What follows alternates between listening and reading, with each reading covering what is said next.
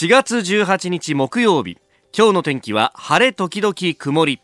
ニッポン放送飯田浩司の OK Cozy up。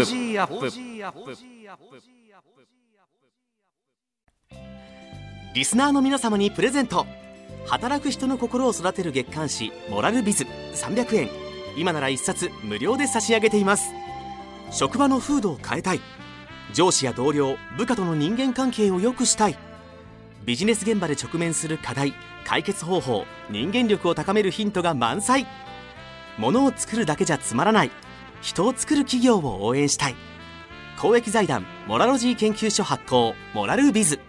詳しくは日本放送飯田浩司の OK コージーアップホームページのバナーをクリック。モラルビズ！朝6時を過ぎました。おはようございます。日本放送アナウンサーの飯田浩二ですおはようございます。アシスタントの日本放送アナウンサー、新業一華です。日本放送飯田浩二の OK 工事アップこの後8時まで生放送ですあの新聞各紙スタジオに今日も入ってきておりますちょっとあのざっとご紹介をしますと、まあ、一面各紙はバラバラという感じで特定技能外国人を原発に入れるなんていうね、えー話を朝日新聞は一面で書いてきたりあるいは H35 の機密についてアメリカが開示提案と、えーこれはあ読売新聞。そしてその F35、まあ、先日三沢沖で墜落したという事故がありましたけれども産経新聞は F35A 調達継続へという防衛省の来年度予算の話なども出てきております。またあの毎日新聞はねこれちょっと教育関連で気になるところなんですが小学校5、6年生を教科担任制にすると、まあ、ある意味中学校と同じようなシステムにして教科ごとに先生が入れ替わり立ち替わりやってくる仕組みにする、まあ、今まで小学校はね担任の先生が、まあ、国語社会算数で全部教えたていたわけですけれどもこれを教科ごとにやるというようになるというようなことも、えー出てきております。これは中教審に諮問を文部科学大臣がお願いしたというところです。であのーそれ以外にですね、まあ、各紙写真入りでこのけたりするのがあの台湾の総統選について、えー、郭台銘さんという本杯精密工業の、まあ、会長さんが出るという話が出てるんですけど、まあ、これあの日本にとっても一言では全くなくって、シャープがねこの本杯の傘下になっているということもあるんで、まあ、あーその辺もシャープの経営もちょっと変わってくるのかななんてことが言われてるんですが、まあ、あのこれに関してはですね非常に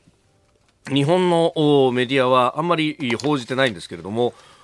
月曜日の日にいろいろとお動きがあって、えーこれ実はですね中国本土の北京で、えーデジタル関係のおいろんなイベントをやっていたんですよ。でそのイベントの中でですねこの郭台銘さんという人がえー合間で、えーロイター通信に対して、いや、数ヶ月以内に退任するよ、会長っていう話をポロッと漏らしたと。で、これが世界中に駆け巡ったのが発端と。そもそもこれは北京から始まった出来事であるということが一つ。で、えー昨日ですね、この各大名さんが、総裁あ総統選に出るぞと、はい。えーで、えー国民党というところの、まあ、総統選候補レースにまずは参戦して、で、えー最終的には来年のお1月の末ぐらいに行われる総統選に、えー立候補するというところまで持っていこうとしてるわけなんですけど、で、えー昨日はですね、地元に帰って、えー地元の、まあ、あの、マソという、これ、海の神様、海の女神様なんですけど、まあ、ある意味地元の神社にお参りしたみたいなもんなんですよ。で、えーそこで何と言ってたかというと、なんかあの、えー神が、あー今まで商売に尽くしてきたから、今度は国民に尽くせというふうに言ったと。いうふうに、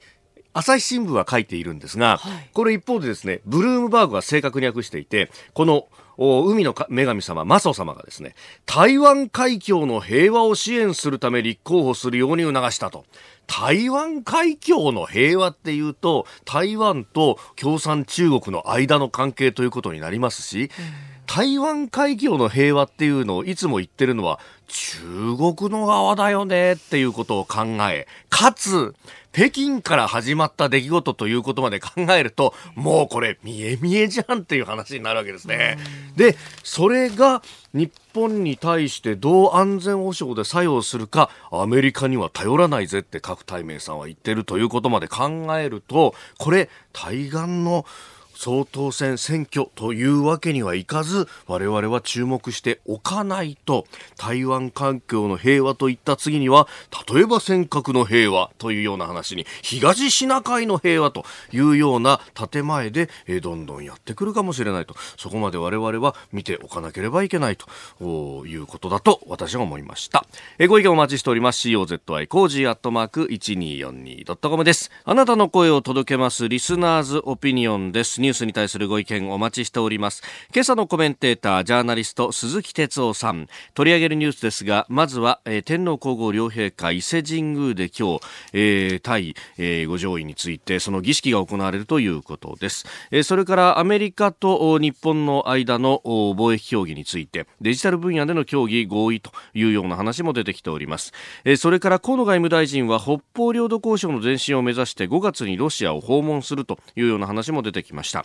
えー、そしてニュースキーワード6時30分ごめんなさい7時30分前ぐらいですが、えー、文化財の防火対策と、えー、いうことで、まあ、ノートルダム寺院の火災を受けて、まあ、菅官房長官も対策をするようにというようなことを会見で述べております、えー、そして、えー、続いてスクープアップ7時40分過ぎのゾーンですが選挙期間中、まあ、ということもあるのかあ与野党の議員に失言が相次いでいるというあたりのお話も伺っていきます。メールツイッターこちらですメールアドレスは、コージーアットマーク 1242.com。アルファベットすべて小文字で COZY で cozy です。 cozy アットマーク 1242.com。ツイッターは、ハッシュタグ cozy 1242、ハッシュタグ cozy 1242です。今週はご意見をいただいた方の中から抽選で5人の方に、JA 千葉未来農産物直売所、ショイカーゴから千葉市のお米、ふさこがね4キロをプレゼントしています。必ず住所とお名前お書きの上お送りください。いただいたオピニオン、この後ご紹介です。本音のオピニオンお待ちしています。さあ、今週のこの時間はさまざまなニュースを伝えてきたニュースキャスターの方々に平成最大のニュースを伺っています。で、平成に起こったさまざまなニュースについて、まあ、あ録音されたニュースのね、えー、こう音も聞いていただいているんですが、はい、今日はですね平成19年の2つのニュースでありました。まずは橋本徹さんが大阪府知事選挙に出馬表明したと。2万パーセントないと言っていたけれども、出馬表明したっていう、ところ。それから、えー、もう一つは社会保険庁の旧社会保険庁ですね今や、えー、消えた年金問題をめぐっての舛添当時の厚生労働大臣と野党議員とのやり取りについてというところでありました。さあ今日登場いただくのは安藤優子さんです、えー、安藤さんはニュースステーションや FNN スーパーニュースなどでキャスターを務められ、えー、現在はフジテレビの直撃ライブグッデーで、えー、キャスターを担当されていらっしゃいます、えー、その安藤優子さん政界のニュースを最平成最大のニュースに挙げられました。小泉政権ができた。ことと、小泉政権ができる前っていうのは、政治日本の政治が私本質的に変化したと思うんですね。だからもし政治の世界での平成のトップニュースを上げろって言われると、はい、私自身としては小泉政権の誕生っていうのを挙げたいなっていうふうに思うんですね。でこの小泉政権の誕生にまあ付随して、はい、えっと、やはり北朝鮮に依頼された方たちの存在が初めて正式に認められてやはり北朝鮮が謝罪をした。っていうことだと思うんですね。小泉さんっていうのはずっとその田中角栄さんなるものの政治をどこかで排除したいっていう打倒形成会っていう思いがあって、その数は力なりっていう形で来たのを、あの小泉さんはあの政界に入る前に書生としてあの福田さんに、はい、福田武雄さん、はい、ついてたわけですよね。で福田さんは核福戦争に第一次負けた時に、その大焼け酒を飲んでその時の相手が書生だった小泉純一郎さんだったっていう、まあ、有名なエピソードがあるんですけれどもその時の福田先生の悔しさを、はい、いつか俺が政治の世界に入って晴らそうっていうことで脱田中角栄、脱形成会っていう、はい、なんかこう怨念というかね、えー、の流れが一つある。これは小泉純一郎さん自身が語ってるのではなくてさまざまな傍証をもとに、はい、私は政治学なんで専門が政治学の世界ではそういうふうにやはり見る方たちがすごく多くて。でそのあの延長線上に郵政民営化があるって考えると、はい、とても分かりやすくないですか？あの自民党をぶっ壊すっていうのは、はい、自民党そのものではなくて意味軸今おっしゃった田中派支配をぶっ壊すってことだったんです、ね、その通りだと思います。でその利権が郵政にあったってことですか？そうです。だから田中角栄さんっていうのは、はい、いわゆる郵便局を作った方じゃないわけですか、つまりその郵便局っていうものの存在つまり郵政民営化っていうものの特権を、まあ、取っ払おうっていうことですよね。はい。で与謝野薫さんだったと思うんですけれども郵政民営化ってそもそも選挙の題材になるほど大変なことなのかなっておっしゃったんですよ。後から。はい、でもよく考えると本当に郵政民営化ってそんなに一大事だったんだろうかってよく考えるとですよ今、うんはい、でもあの時みんななんか郵政民営化ってもうびっくりしちゃって、はい、はあっていう大変な大改革をする人みたいなイメージがついたんですよね、小泉さんに。はい。でそれによって、まあ、衆議院選挙解散をして衆議院選挙になったわけですけれども、えー、その小泉さんのやり方っていうのはそういう特定郵便局、はい、いわゆる田中角栄さんが作った郵便局のシステムですよね、うん、それをぶっ壊す、はい、つまりつまり田中角栄なるものをぶっ壊すって言ったのがあの小泉政権だったわけですよ。まあ、あのそう特定郵便局の制度でこれ表と裏があってもちろん表はそのビジネスの部分もあるんですが裏ではその地方の名士が特定郵便局長になりでそうすると特定郵便局長の下にこう知り合いネットワークみたいなことで集票マシーンとなって田中派の議員がここで受かっていくっていうでそれを利益でもって還元するっていうその仕組みごとぶっ壊そうとしていたっていうところもあったようであります。そして、えー、まあ、あこの小泉前、小泉後、これは、あの、ちょうどね、21世紀になるかならないかの頃から2000年の、まあ、まあ、2000年代真ん中ぐらいまでが小泉政権だったわけなんですが、ちょうどこの時の流れというのが、えー、戦争を知る世代の政治家が表舞台からいよいよ消えようとしているというタイミングにちょうどぶつかったということもありました。その前後、政策面での違いというものも指摘されています。全く違いますね、例えば梶山清六さんは橋本龍太郎さんの政権の時に、はい、あの官房長官をおやりになった時にずっとやっぱり沖縄に心を寄せてたわけですよ、うん、だから作業部会っていうのを作ってアメリカと一生懸命話し合いをして、はい、でまあ、ある種普天間のあの危険性を定着させないために辺野古への移転っていうのを決めるわけですけれども、それだって問答無用に頭ごなしにやったんではなくてもう何度も何度も沖縄に足を運んでやっぱりやってるわけですよね。あと野中宏さんもずっと沖縄に心を寄せていらっしゃった、うん、それから亡くなった小渕恵三さんも沖縄でサミットをやろうっておっしゃって、はい、守礼の門の、はい、あのお札を作られ、えー、2000冊作られましたよね。そうやって常に沖縄を思って沖縄を表に出して、沖縄の痛みを一緒に共に分かっちゃおうっていう姿勢をやはり見せてきた。っていうのが私はやっぱり戦争を知る世代の政治家の特徴だと思うしそれがやはり彼らのすごく大きな器だったと思うんですね。でそれがなくなっちゃった途端に、はい、なんか問答無用みたいになっちゃったじゃないですか。だから今回もせっかく県民投票をしたのにまあ、県民投票のいかにかかわらずこれはやるべきことを淡々とやるっていう確かに法的にはそれがね正しいのかもしれませんけれどもそこには何らかのあの心を寄せる作業っていうのがあってもいいんじゃないかなって思うんですね。まあ、ここのところは非常に難しい部分もあるというこの沖縄についての話、まあ、これもその田中支配をぶっ壊すっていうところとも実は関連してくるところで沖縄っていうものに関してもう表の部分で膝詰めでこう談義をしてっていうのももちろんそれはあの田中の皆さん、まあ、今挙げられた、えー、橋本龍太郎さんであったり梶山清六さんであったりあるいは野中宏さんであったりというところもあるんですが、まあ、もちろんこう裏の部分ではさまざまな利権について、えー、というのもあるいはは公共事業についてっていうのも田中派の一連の流れの中でいろいろと作られてきた部分があると、まあ、あ歴史の部分までこう掘り下げていくと非常にこう難しい問題に直面をするわけなんですけれども、まあ、あ膝詰め談判というものもひょっとしたらこれから先も必要になってくるのかもしれないんですけれどもね。さああ今日は安藤優子さんに平成最大のニュースを伺ってまいりました。明日最終日キャスターの小倉智昭さんに伺います。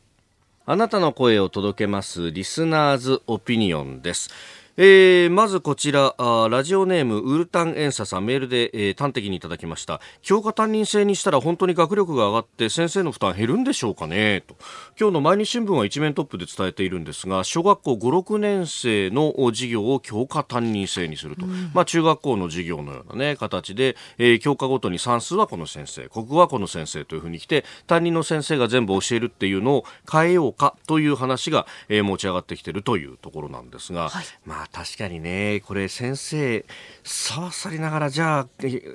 これでね、職員室に帰ってあの少し休めるかっていうと全くそんなことはなくてその時間でこう書類の整理というか、え提出書類を書いたりだとかなんだりいろんなことやったりとか、ねえー、放課後は部活動の面倒も見なきゃなんないし今度地域の人たちとの交流もあってなんてことを考えると負担って本当に減るのかなっていうのは確かにね、えー、そこで例えば昼寝の一つでも取れりゃいいんだけどそんなことするんだったらもっと別のことやんなきゃって追いまくられるのもこう先生の働き方改革っていうのも本当は必要になってくるんでしょうね。はいそれから、まあ、いろいろ中国と、まあ、台湾、そして、えー、東シナ海の関係についてもいただいております。端的に、えー、ツイッターで一つガレオンさん。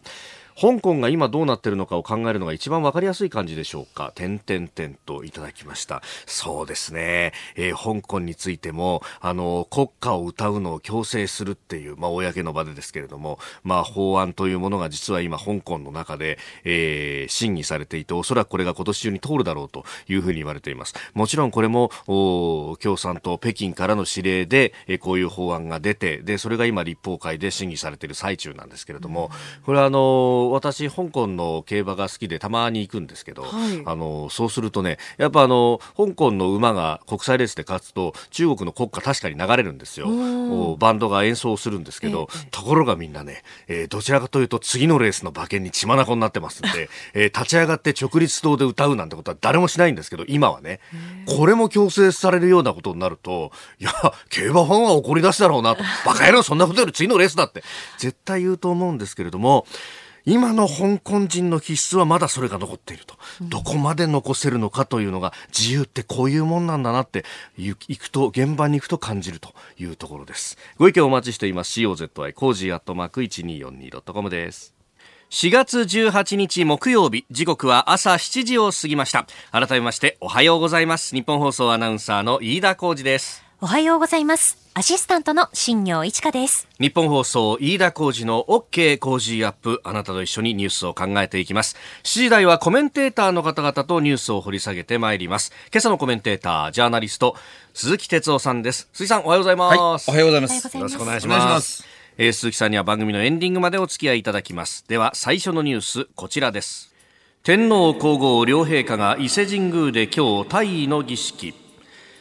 天皇皇后両陛下は退位前の最後の地方訪問として昨日伊勢神宮へ出発されました、えー、そして両陛下は今日18日伊勢神宮を参拝。30日の退位を報告する新越の儀に臨みます。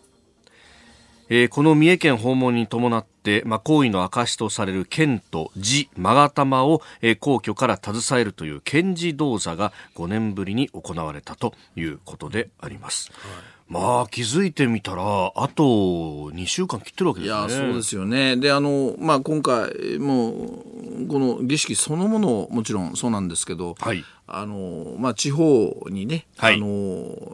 陛下が行かれるっていうのはこれはもう最後でしょ。うん、はい、でまあそういうところからもやっぱりいや本当に全国をね、はい、あの回られたような。しかもその、まあ、災害があったら必ずっていうのはね、えー、もちろんあるけども、平和の、まあ、祈りということもあって、まあ、沖縄、はい初めてその訪問されたのも、まあね、あの皇居天皇、ね、現在の天皇ですからね、はい、だから、はい、あもうじゃあ地方をねこういう形で回るのが最後なんだな、むむしろなんかそこをこう、まあ、沿道じゃないけれども迎えたね、多くの方は迎えておられたけどもそのそこをまあ見ながらなんかそんなことにこう思いがいきましたね。それと、あの僕はこれもいつもなんか古い世代だからあのリスナーの方でも若い人とはちょっとねあれで僕は古いんだけどやっぱり僕らはその昭和から平成にね、はい、移った時、まあ、もちろん報道最前線にいたんだけども、やっぱりその崩御されてその、改元時代が変わるっていうのはこれやっぱり非常にこう厳粛な中で行われるますよね、だけど今回は、まあ、あの生前退位ということでお元気なうちにということでね、はい、まあ、どっちかというとやっぱりお祝いムードですよね。はい、であのやっぱり平昭和から平成の時にはねなんていうのかなその新しい時代がというよりは、うんそのなんて言うんでしょうその終わる昭和をなんかすごくじっくり振り返ってるとこがあって。はいであの当時宮内庁のねあの、まあ、報道関係におられた方なんかちょっと話したけど、あの時ってなんか新時代新時代というよりはああ昭和が終わるねって言って、昭和ってどんな時代だったんだってあなた昭和何年生まれなんて話をしながらね、はい、でまあほら昭和っていうのも激動だったり戦争もあったし、復興があったでしょ。えーさあそこでそのなんていうかな新しい時代に何をやるということももちろんだけども何をじゃあ引き継ぐのかと。まあ、その中当然平和をまず継承しようっていう話になっていくんだけど、はい、なんかそういうね、終わっていく時代をこう、なんか振り、じっくりしみじみ振り返ったっていうのかな。だからあの今回やっぱりどうしてもこうお祝いのこう雰囲気があって、これまた10連休があったりねみんながあるんだけども、あの私はあのこの両陛下の最後の地方という最後の地方ね、えー、ご訪問というそのキャッチフレーズからああと2週間。平成をまあなんていうか静かにちょっと振り返って、はい、あの新しい時代に何をやるこれはもう大事なことです。大事なことなんだけれども平成から何をね、はい、あの継承すべきかっていうその継承ということ何を継承それをも考えるきっかけにしたらどうかななんて思ったんですけどね。まあ、このね、陛下の行幸系で言えば、あの、被災地に行くというのの一番初めは、あの、いろいろ振り返りが各メディアで出てますけれども、うん、雲仙普賢岳が噴火したあの時っていうのは、あの、避難所に、まあ、まだ、あの、火山活動が活発になってる中で、周りも止めたけれども、いや、行くんだって言って、あの、天の国に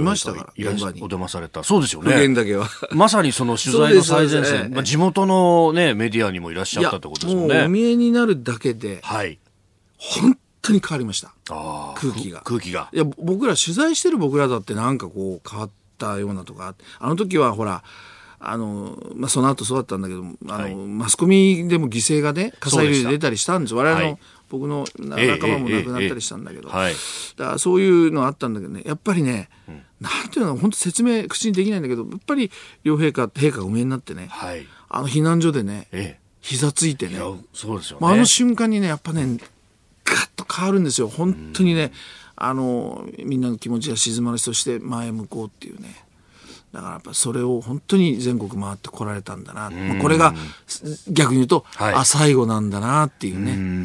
まあ、そんな中からちょっと、はい、ちょっと落ち着いて振り返ってみる時代をっていうそんな感じ。どうでしょうかね。はい、うん。えー、まずは天皇皇后両陛下あ最後の地方訪問ということで、えー、三重県に行後継されるというニュースでありました。おはようニュースネットワーク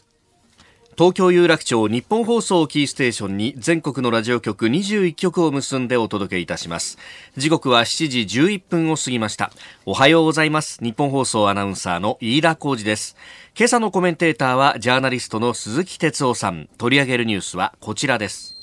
アメリカが対日貿易赤字削減を要求。デジタル分野での協議合意。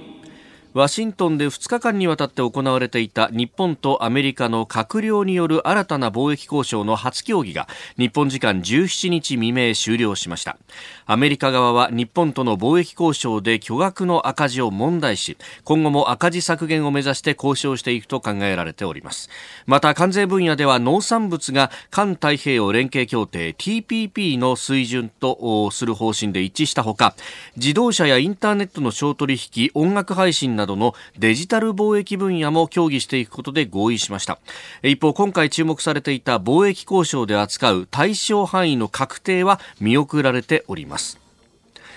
まあ、対象範囲の確定が見送られたということを受けて、まあ、一部新聞などは、じゃあ、為替もこれで入るかもしれないというようなことも報じておりますが、まあ、まず全体として、鈴木さん、どうご覧になってそうです、まああの初初戦、はい、第1回戦は、はい、あまああよく、まあにまあ、睨み合いというわけでもないけれども、あのまあ、なんとか踏ん張ったかなという感じでしょうね。はい、でただその長いその日米のね、ええ、あの通商交渉っていうのも歴史があるわけですね。歴史って言っても、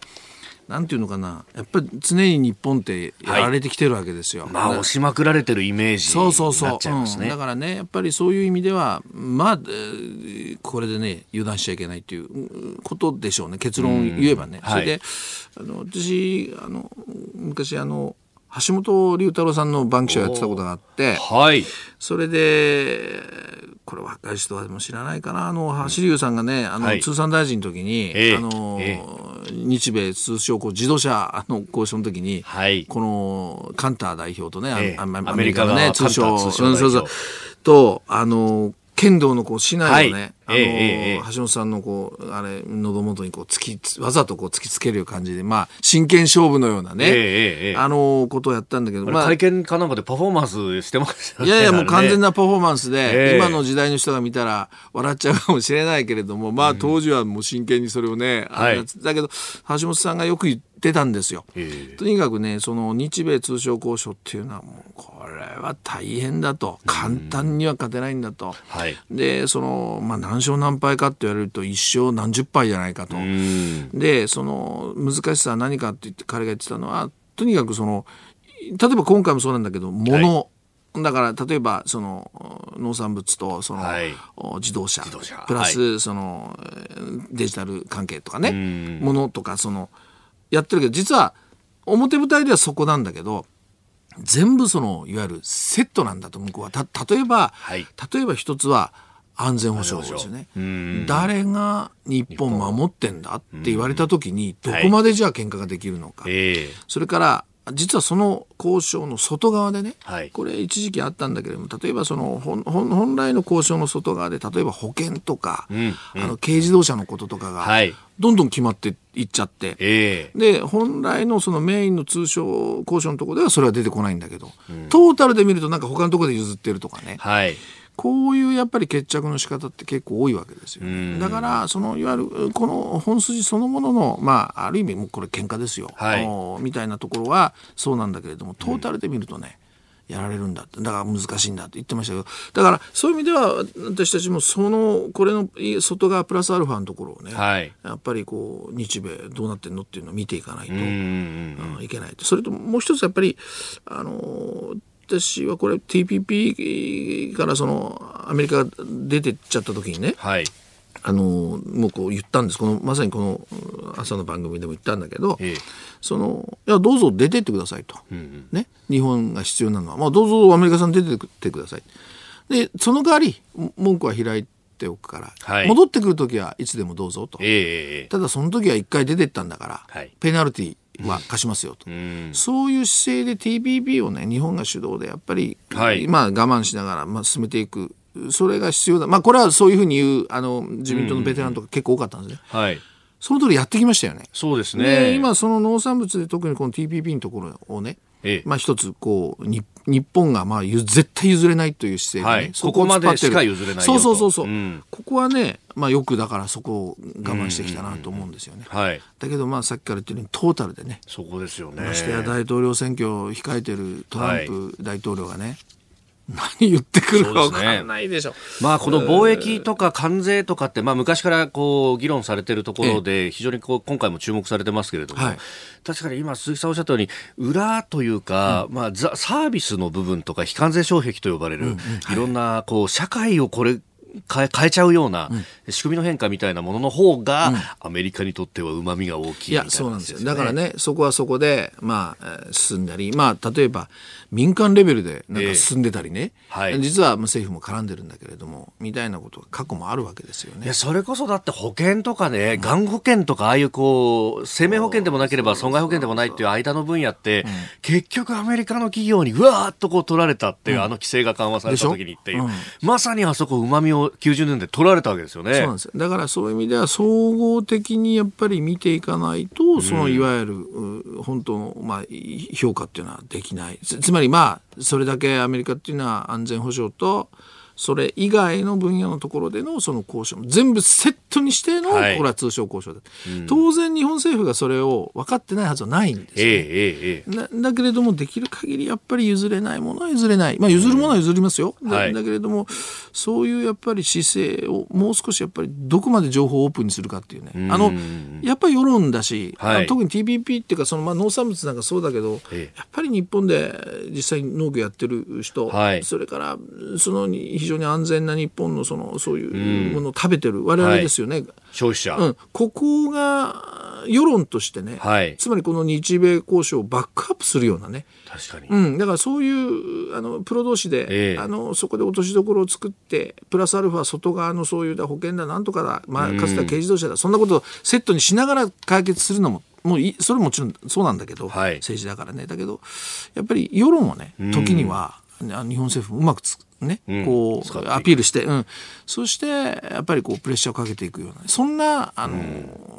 通商交渉もね日米通商交渉って形もあってもいいかなっていう気がしますけどね、確かに農業一つ取ったってじゃあ遺伝子組み換え食品を全部やるっていうことになるとそれは大きな変化になっちゃういやこれ大変ですよ。あの種子法の話なんかもあったけどね、えー、えー、えー、でそれを表示すると差別的なことになるから表示するなみたいな。そうそうそうそれ消費者の安全考えたらどうなのって話になりますよね。でやっぱりそこにある程度オープンにすることによってね、うん、私たちもいやおかしいよねって。さすがここでは譲らない頑張れと譲るべきじゃないっていうのね、はい、世論もやっぱりセットで政府は考えていいんじゃないでしょうかね。えー、そしてもう一つのニュースですが、これも外交に絡んで、河野外務大臣が北方領土交渉の前進を目指して5月ロシア訪問と、えー、11日、12日、モスクワを訪問して、ラブロフ外務大臣と会談する方向で調整に入っていると。この日露交渉っていうのはどうなんですか、最近報道がない。あのー、これはですね、去年、まあ、前、あの、秋ですね、あの、はい、安倍首相とプーチン大統領が話をして、まあ、一気に前に進む進めるんだみたいな空気の時にすでに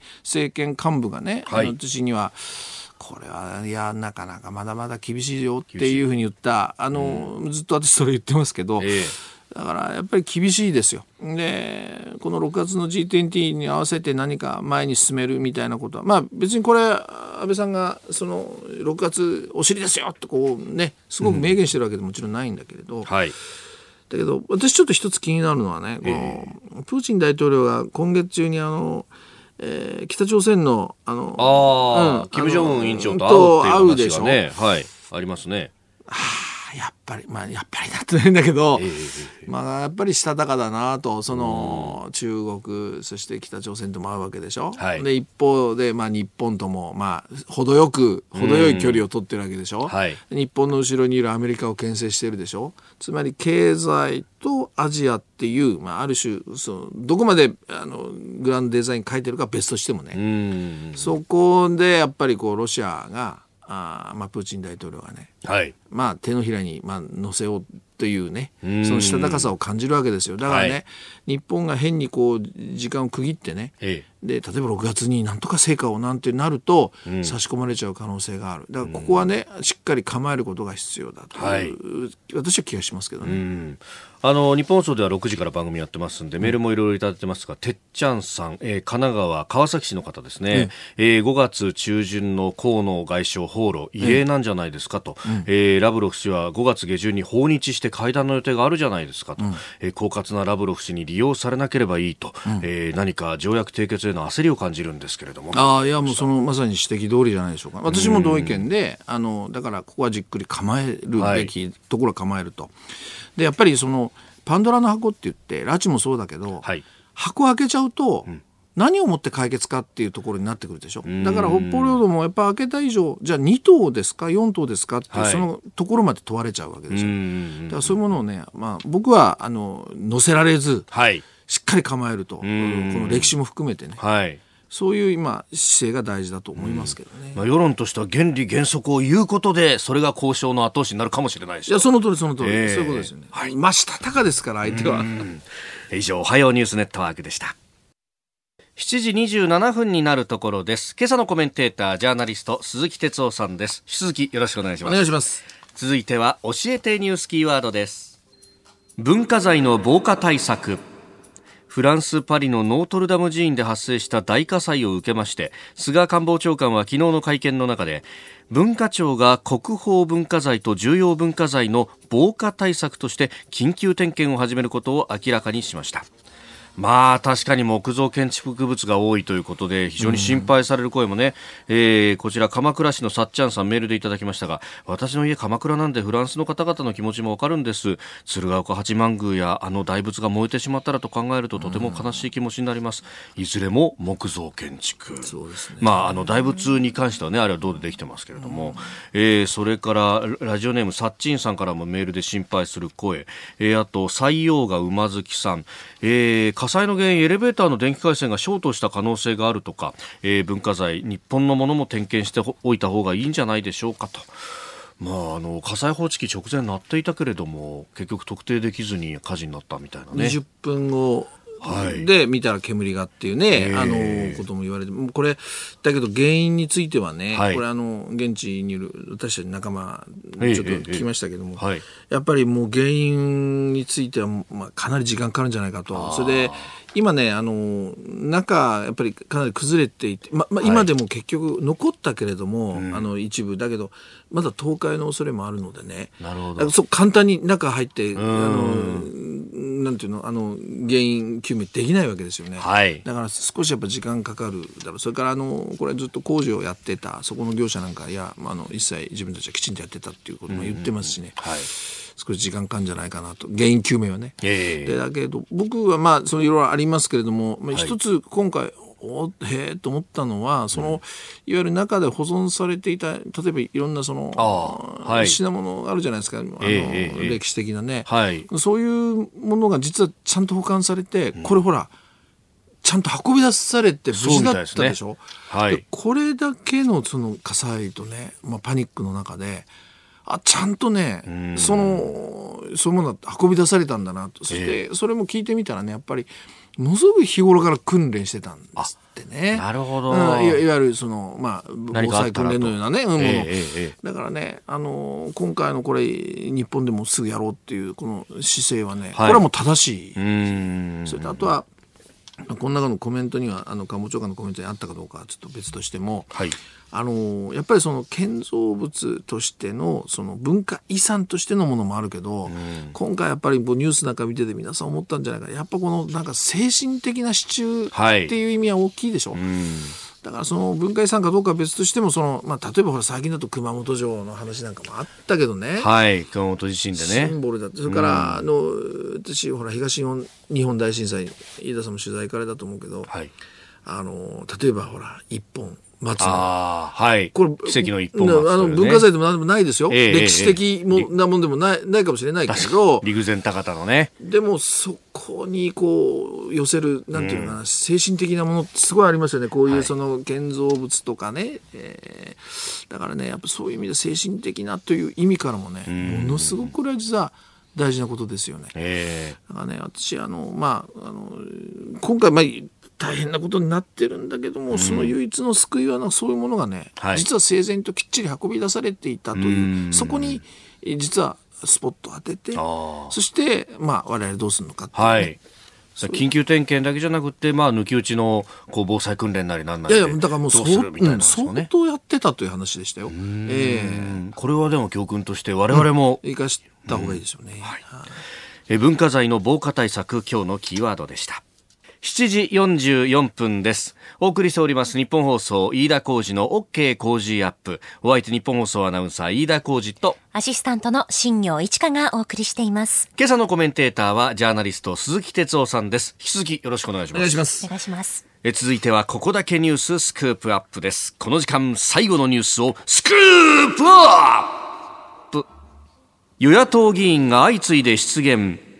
統一地方選が始まって以来続く議員の失言や更迭。今月に入って忖度発言で引責辞任した、え塚田前国交副大臣に、え復興以上に議員が大事という発言で辞任となった桜田前オリンピック担当大臣、えそして昨日は立憲民主党の枝野代表が出演した民放番組の中で、え衆参両院の予算委員会の集中審議開催に応じない与党の姿勢について投稿拒否みたいな話というふうに批判を発言しました、えー、直後撤回謝罪し撤回しましたけれどもまあツイッター上では例えとしてよろしくないんじゃないかというような批判も上がっております。まああの塚田あるいは桜田発言と、まあこれ比較するようなものでもないのかもしれないですけど、だいぶ記事の扱いが違うなというように思ったりもしますが、まあ一方で、えー、ラジオネーム張さんメールでいただきましたが、まあ失言が続くとそればっかりに報道が集中して、本来やるべきことがそっちのけになっちゃうんじゃないかとも思ってしまいますと、うん、えー、高い給料をもらってるし、国会って開くのにお金もかかるわけで、なんか子供の喧嘩みたいなもので無駄遣いされるのはうんざりですね、というような意見もいただいております。あの失言ってすぐ言っちゃうじゃない？あの、はい、言っちゃうっていうのはいいんだけど、まあ、そう。まあ、マスコミ、マスコミって、まあ、私もジャーナリストだからあれなんだけど、はい、でも、失言ってよく考えると、えーはい、じゃあ、あの、これまで問題になってる閣僚にしても、例えば今回の枝野さんにしても、はい、失言じゃないものもあるし、あの、それは、あの、いや、いいっていう意味じゃなくてね、はい、むしろ資質の問題じゃないかとかね。それから、あの、例えば、まあ、桜田さんなんかすごくわかりやすかったんだけども、はい、その、彼が、例えば最初の頃僕言ってたんだけど、あの、1500億円を1500円って言ったと。ああ、ありました、ね、これは失言ですかね、はい、そうじゃないよね。僕はもうどうでもいい、そんなことね笑って済む話だと思うんですよ。だけど、あの人の問題っていうのは、オリンピックで一番大事なのは予算だったんですよね、はい、このお金のかからないオリンピックができるのかどうかそして東京都や国も含めてもう本当オリンピック予算というのはもう削る削らないで、もうバトルをやってきてたわけで、ね、はい、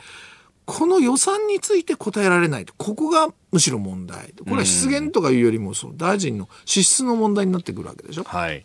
それからその例えば塚田さんの忖度っていうことだけども、えー、これも忖度っていう言葉は失言なんでしょうかね。そうじゃなくて言っちゃったというよりはそのいわゆる今去年から問題になっているその政治の仕組みの中での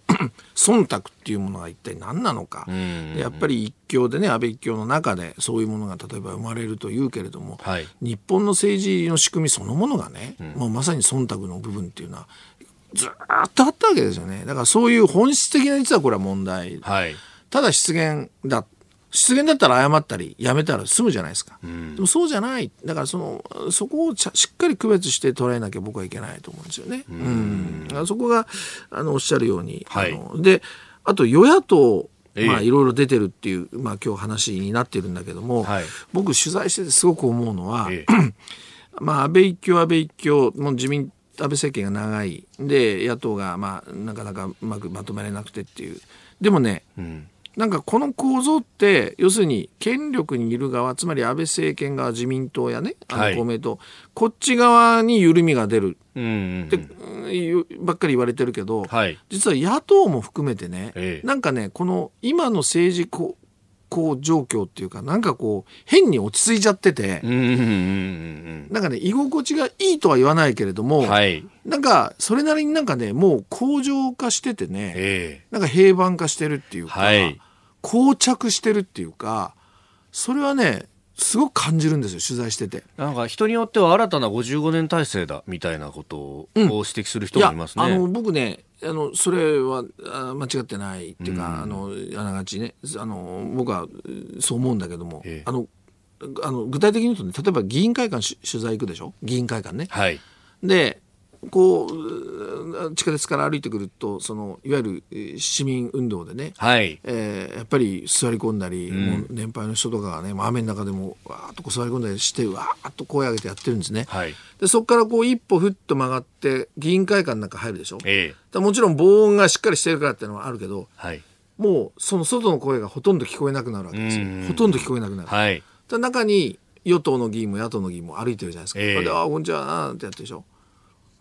全く外の騒音と違う世界がそこにな空気があるっていう感じを僕すごい持つわけですよ。はい、だからなんていうのかな。なんか膠着状態っていうのは実は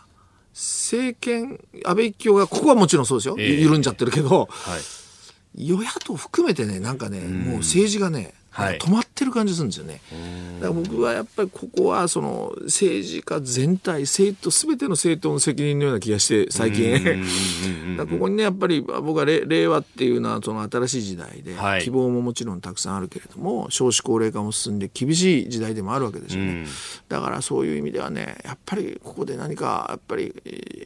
対立構造をしっかり作ってね政治がもうちょっと活気づかないと、はい、さっき言った失言の問題も言葉尻の話じゃなくて本質的な議論。これもやっぱり平成の僕はある意味負の遺産だと思うからね。そういうものをやっぱり議論するとかね、はい、何かしら対立構造を崩もももうちょっとね国会が永田町活性化しないといけない。それは責任を負ってるのは与野党双方ですよ。まあ、あの統一地方選第一ラウンドが終わっ、うん、私もあの大阪に入って取材を少しだけですけれど、はいはい、なんかあのいろいろね誹謗中傷でとか流言飛語が飛び交った、あるいはこう電話も飛び交ったみたいなことも指摘される一方で、うん、じゃあ都構想っていうのはこういうものでこれってどうなの？我々の生活にとってみたいな、うん、そういう議論も一方で生まれてたような気がして投票率も上がったし、はいはいそうです、ね、なんか具体的なイシューがあると、うん、いろんな議論がこう生まれてきてで、それが政治への参加にもつながるっていう意味ではあれ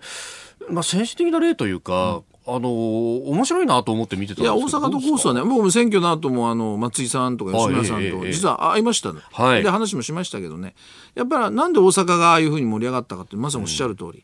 そのやっぱりしっかりとした対立テーマを政治が作ってるからですよ、はい、ね、これこうあの有権者じゃなくてちゃんと政治をやる側がそういうものをきっちり作ってる。そこに意味があります。他のとこはだってほとんどないじゃないですか。はい、他のあの知事選挙なんか、ね、まあ、なんというかあの与党が分裂してみたいな、ね、内輪の喧嘩になってその内輪の喧嘩を起こしてるのは野党がしっかりしてないからってこともあるわけですよ。そうなると与野党双方の責任じゃないですか。だからねなんかね僕はそういう意味じゃそのさっきのメールじゃないけれどね、はい、なんかねやっぱり与野党含めてちょっとね、うん、硬直化してるというか。ええなんかかつて、その民主党政権、まあ、うんぬんっていうのは、いろいろ、あの、歴史の判断はあると思うんですけど、あの政権交代に向かっていくところって、民主党もいっぱいいろんな政策をこれどうだ、これどうだって出していったりとか、自分たちで調べてきたりとかして、こう、政策論を国会でもやろうよみたいなのが、一時期盛り上がったと思うんですけど。そうですね。だからスキャンダルじゃなくて、やっぱ政策であの時は年金や、耐震偽装や、えー、そういうものを自分たちで調べ上げてぶつけてきた。まあ、あれは社会構造の問題ですよね。はい。だね、なんかそういう野党も頑張りが必要だし、与党が緩んでるのはもちろんですよ。だからもう与党の中でももうちょっとしっかりしろと、はい、特に中堅はね、はい、もうあの、ガンガン議論するべきだともちろん思いますけど、だから全体がね、なんかこう、ちょっと硬直してる、そこを心配する。これ、有権者がね、政治離れどんどん進みますよ、こんな調子だったら。はい、そうですね。